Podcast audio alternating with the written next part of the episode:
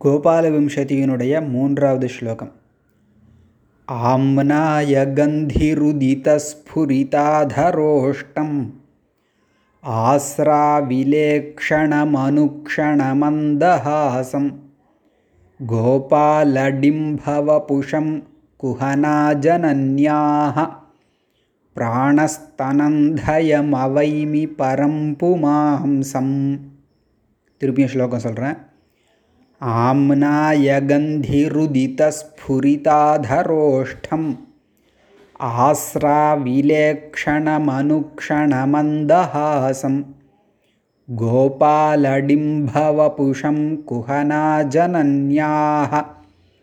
प्राणस्तनन्धयमवैमि परं புமாம்சம் போன ஸ்லோகம் மாதிரியே இந்த மூன்றாவது ஸ்லோகத்துக்கும் ரெண்டு விதமான அர்த்தம் சொல்லி வியாக்கியானம் பண்ணியிருக்கார்கள் பெரியோர்கள்.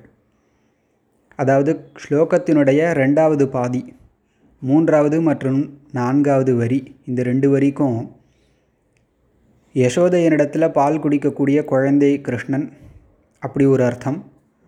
பூத்தனா சம்ஹார மூர்த்தியாக கிருஷ்ணனை வர்ணித்து ஒரு அர்த்தம். இப்படி ரெண்டு விதமான பொருள் வச்சு வியாக்கியானம் பண்ணியிருக்கார்கள் முறையாக பார்ப்போம். ஆமனாய கந்தி ருதித ஸ்புரிதாதரோஷ்டம்.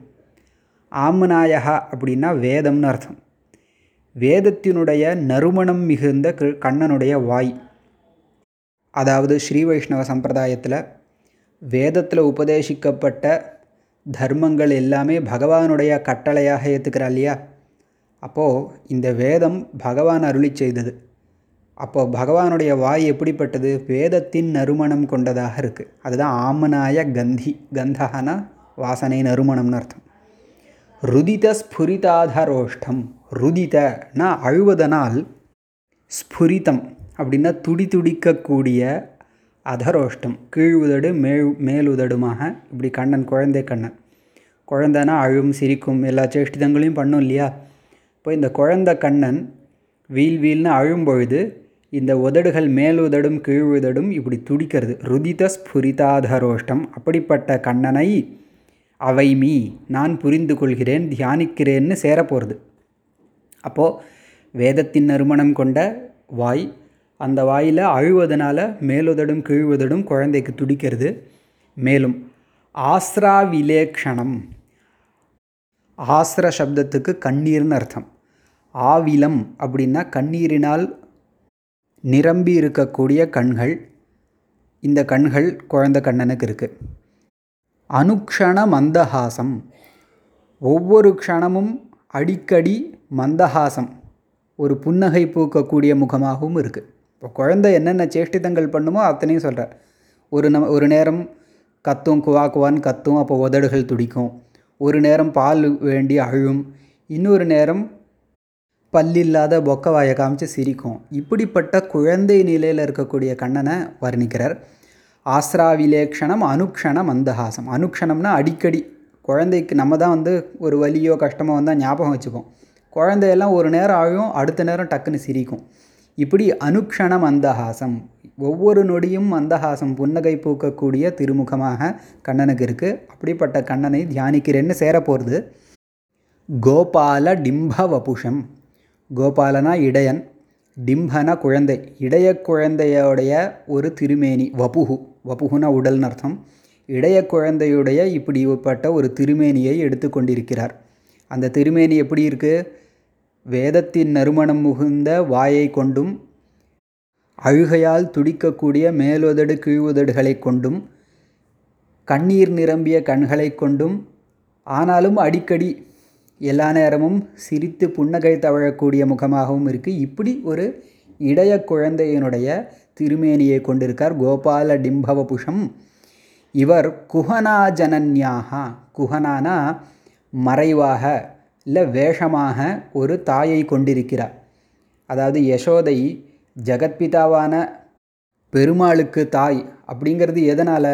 அந்த பெருமாள் இவளை அம்மாவாக தேர்ந்தெடுத்துன்றதுனால. அப்போது ஒரு நாடகத்துக்காக தானே யசோதையை தேர்ந்தெடுத்தார். அதனால் குஹனாஜனன்யாகா ஒரு வேஷமான தாயை கொண்டிருப்பவர்.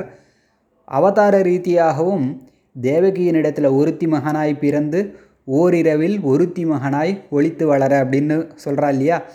தேவகியினிடத்தில் பிறந்திருந்தாலும் யசோதையிடத்தில் குழந்தை பாவம் கொண்டு விளையாடுறார். அப்போது ரெண்டு விதத்தில் பார்த்தாலும் குஹனாஜனன்யாக மறைவான இல்லை ஒளிவான தாயை கொண்டு பிராணஸ்தனந்தயம். ஸ்தனந்தயா அப்படின்னா முலைப்பால் குடிக்கக்கூடிய குழந்தை. பிராணஸ்தனந்தய அப்படின்னா உயிரை விட மிகவும் பிரியமான அந்த முலைப்பாலை குடிக்கக்கூடிய பரம்புமாம்சம் பரமபுருஷனான குழந்தை கண்ணனை அவைமி நான் புரிந்து கொள்கிறேன் தியானிக்கிறேன் அப்படின்னு ஒரு அர்த்தம். முன்னமே சொல்லியிருந்த மாதிரி ரெண்டாவது அர்த்தம் சொல்லணும் இல்லையா? குஹனா ஜனன்யாக அப்படின்னா அம்மாவினுடைய வேஷம் போட்டுண்டு வந்த பூத்தனா. அதாவது மறைவான வேஷதாரிணியான ஒரு தாய் குஹனா ஜனனி அவளுடைய பிராணஸ்தனந்தயம் பிராணகனா உயிர். உயிரோடு சேர்த்து அந்த பாலை உறிஞ்சார் இல்லையா?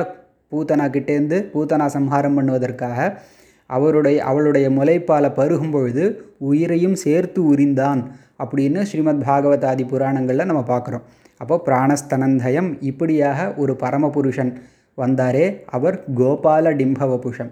கோபால குழந்தை இடையச்சிறுவன் இடைய குழந்தை வடிவம் கொண்டிருக்கார். அந்த திருமேனியை அடிக்கடி அழு அழுகையும் சிரிப்புமாக மாறி மாறி வரக்கூடிய அந்த குழந்தை திருமேனி கண்ணனுடைய குழந்தை திருமேனியை நான் தியானிக்கிறேன் அப்படின்னு மூன்றாவது ஸ்லோகத்துக்கு பொருள். ஆம்னாய கந்திருதிதஸ்ஃபுரிதாதரோஷ்டம் आस्राविलेक्षणमनुक्षणमन्दहासं गोपालडिम्भवपुषं कुहनाजनन्याः। प्राणस्तनन्धयमवैमि परं पुमांसम्।